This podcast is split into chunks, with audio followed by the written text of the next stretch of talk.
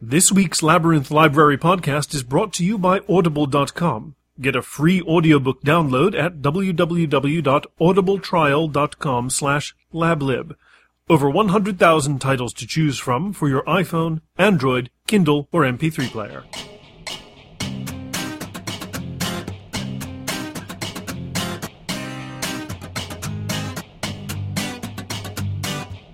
Hello and again, welcome to the Labyrinth Library Podcast.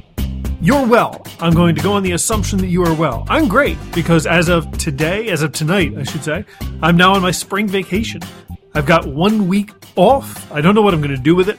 I should go somewhere, find some nice, uh, quiet place to go and, and sit and relax, but really all I want to do is just that sit, relax. I have some reading I need to do uh, to prepare for my new classes that start in like a week and a half. Right now, I'm working my way through Bruce Chatwin's book In Patagonia, which is a travel memoir of his travels through South America. It's really interesting. It makes me wish that I didn't hate traveling as much as I do. Cause, you know, I'm reading this and he's basically wandering about, you know, walking from small village to hamlet and meeting whoever he meets and sleeping wherever he sleeps. I don't think I could manage that, but it, he makes it sound pretty cool. But uh, I've got things to do, lessons to plan, things to work out. So why don't we get started? Uh, as we all know, it is the last Thursday of the month, which means it's time once again for Wheel of Time, the penultimate book, Towers of Midnight. And I gave you a little trivia question last time, and it was about one of the Asha'man. The Asha'man, of course, are the men who can use the one power. They were fated to go mad for a very long time, but that got fixed. And they've kind of grouped together to form their own uh, sort of counterbalance to the Aes Sedai.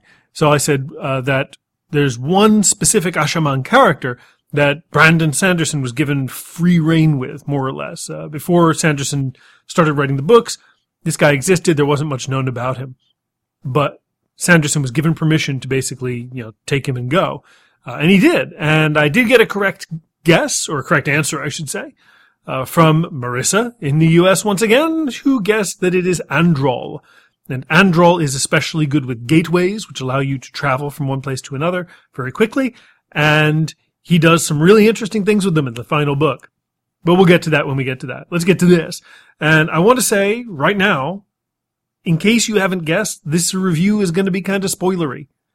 Uh, you know, it's, it's, it only came out a few years ago. If you haven't read it already, then you probably shouldn't be listening to this just yet, unless you're, you're, you just finished the book. But there's going to be spoilers. I can't really get around that, but I'll try to keep it uh, as light as possible. So I found this book kind of difficult to review, actually, for, for a few reasons. Um, first of all, reviewing it, writing a review, doing a review on the podcast, I think is kind of like preaching to the choir. I mean, if you've read this far into Wheel of Time, then you really don't need me to tell you that you ought to read this book. You probably already have, maybe more than once. If you haven't started the series, there's just so much information you need to know in order for this book to make sense that this review will have no real significance for you. And in fact, you probably shouldn't be listening anyway. So I'll just have to tell you what I thought and hope that's enough. Yeah. And again, if you haven't read the series, but you're thinking of reading the series or you've just started the series, then you may want to hold off on this. But as with all the Wheel of Time books, a lot happens in this volume. Some of the events have been anticipated by the fans for more than a decade, and others are wonderful surprises, actually. Either way, they are setting us up for what will probably be, and what is, I can tell you by now, the mother of all finales when Memory of Light comes out or came out. This is the problem with doing reviews that I wrote some time ago. Uh, the tenses are all wrong. Live with it. Anyway, let's begin with Perrin, since he actually gets the most page time in this book. Now, he rescued his wife from the Shaido Aiel along with a city full of refugees and former prisoners. Now, despite what he wants, these people look to him to be their leader. It's something he wants no part of. He just wants to send everyone home, forget that he was ever called the Lord of the Two Rivers, and go back to leading a normal life. But, you know how it is, the wheel won't let that happen. Perrin Aybara is ta'veren, one of those individuals who both shape and are shaped by the pattern, and what he wants doesn't much figure into it. And honestly, one of the issues I've had with Perrin as a character is this steadfast, stubborn ignorance or, I don't know, willful ignorance or refusal to acknowledge or whatever of who he really is. For many books now, he's been going through this whole, I just want to be normal phase. when it's obvious to everybody else, his wife, the people traveling with him, the dead wolves he talks to, to say nothing of us, the readers, that Perrin can never lead a normal life again. As with real people, it's frustrating to see them deny what is so clearly true, and that was one of the reasons why Perrin, uh, honestly, has never been my favorite character. He turns around on that in this book, though. He does finally start to make peace with who and what he is, and understands his duties to the people who follow him. With that understanding comes strength, the strength to win over his greatest enemies and to master the abilities available to him in the world of dreams. Perrin is finally coming into his own as both a leader and a warrior, and it'll be good to see him look forward to the future, finally, instead of longing for a past that he can't have anymore. Now, Mat is another character who's kind of been getting under my skin. While I love the way that Sanderson writes him, much funnier, more sarcastic, more modern, I think, than Jordan wrote him, he also wants nothing more than to opt out of the role that fate has decreed for him. Throughout his travels, he's been granted centuries of knowledge about battle and war. He's gone toe to toe against creatures that literally defy human understanding. And he has a power over luck and fortune that has saved him more times than he can count. Yet, he still resists the destiny that's clear to everyone to be a leader in the last battle. And I understand that's one of the fundamental steps in the whole hero's journey. It's just I think it was maybe drawn out a little farther than it needed to be in the case of these two guys. And that battle, by the way, is of course coming very soon. Vast armies of shadow spawn are overwhelming the northern defenses, turning whole cities into killing grounds. Food is rotting at a rapid rate, sometimes as soon as it's prepared. The very fabric of space and time is twisting, moving things around randomly. Rooms, streets, entire villages might shift and vanish in the night. The Dark One is nearly free, and there are very few options open when it comes to stopping him. Rand al'Thor, of course, the Dragon Reborn, has one idea to break the seals of the Dark One's prison so that it may be resealed. Rand's opinion, however, is not very well regarded at the moment. Despite being the prophesied warrior on whose shoulders the fate of the world rests, he's been kind of an unpredictable nutjob of late. In an attempt to be ready to save the world, Rand tried to distance himself from all emotion, all ties to the world, so he would be hard enough to do what must be done when the end times came. He has done terrible things in the name of what must be done, which has led some to fear, both the readers and in the book, that the world would be doomed, regardless of who won the final battle. He's feeling much better now, though. He has come to a state of understanding that should allow him not only victory against the Dark One, but also some measure of peace. Unfortunately, it's going to take some time to convince others of that, especially Egwene, formerly the girl next door, now the Amyrlin seat, leader of all Aes Sedai.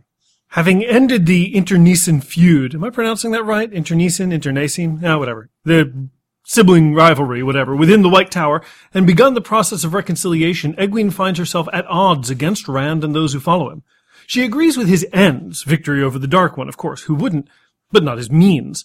If necessary, she will stand against the Dragon Reborn all the way to the end of the world. There's so much more, too, that I wish I could tell you, but I'm not going to, because that would be wrong. There's action scenes between Mat and the vicious gholam that made me wish that I had an animation studio at my disposal. There's a heartbreaking reunion between father and son, a terrible vision of the future of the Aiel should things continue the way they are, ragtag armies barely holding their own, people who we thought were dead revealed to be alive, sons reunited with their mother, battles against the forces of darkness, mislaid messages, a daring rescue, a growing army, and so much more.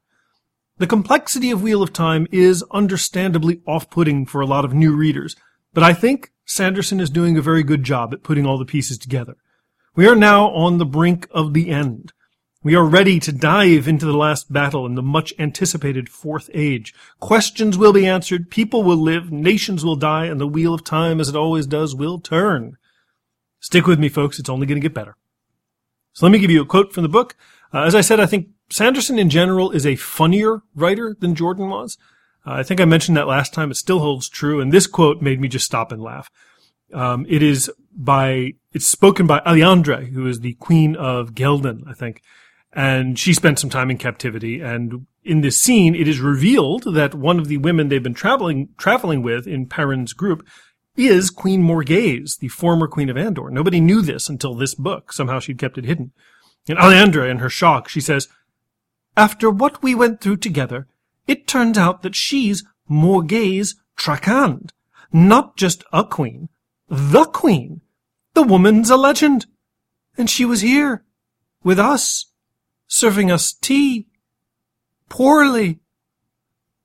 So, there's a lot of lines like that, a lot of just little precious moments like that in, in the Sanderson books that I think I wish we could have seen throughout the whole series, but that wasn't Jordan's style. What are you going to do? Okay. As always, of course, you can go to audibletrial.com slash lablib and you can start your free trial membership with audible.com and get a free book download. And you can download this book if you like. It's a good long book, which means you'll certainly be getting your money's worth. If you want to stick with the service, then you can get all the Wheel of Time books. They've got them and thousands and thousands and millions and billions and trillions and quintillions more. So audibletrial.com slash lablib. Support the podcast. Get something to listen to. Make yourself happy. Okay. Next week, we are getting into uh, April, the month of renewal. Classes start again. It'll be good fun. But next week, we are going to look at a book of essays. It's a fairly new book, and it's written by uh, a cartoonist who has done some of the most venomous, angry, frustrated comics of the Bush presidency.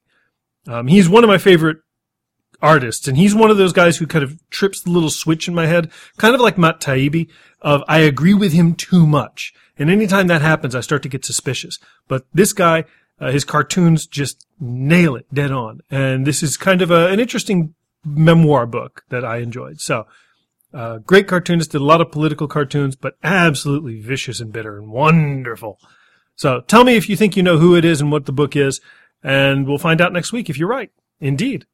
Okay, so I'm going to finish up, wrap up here. I'm going to get a head start on my vacation. I'm playing Bioshock. I know I'm doing that because the new Bioshock Infinite book, uh, book, huh, game isn't available here until next month. So I figure I'll play the first two games and then get that one.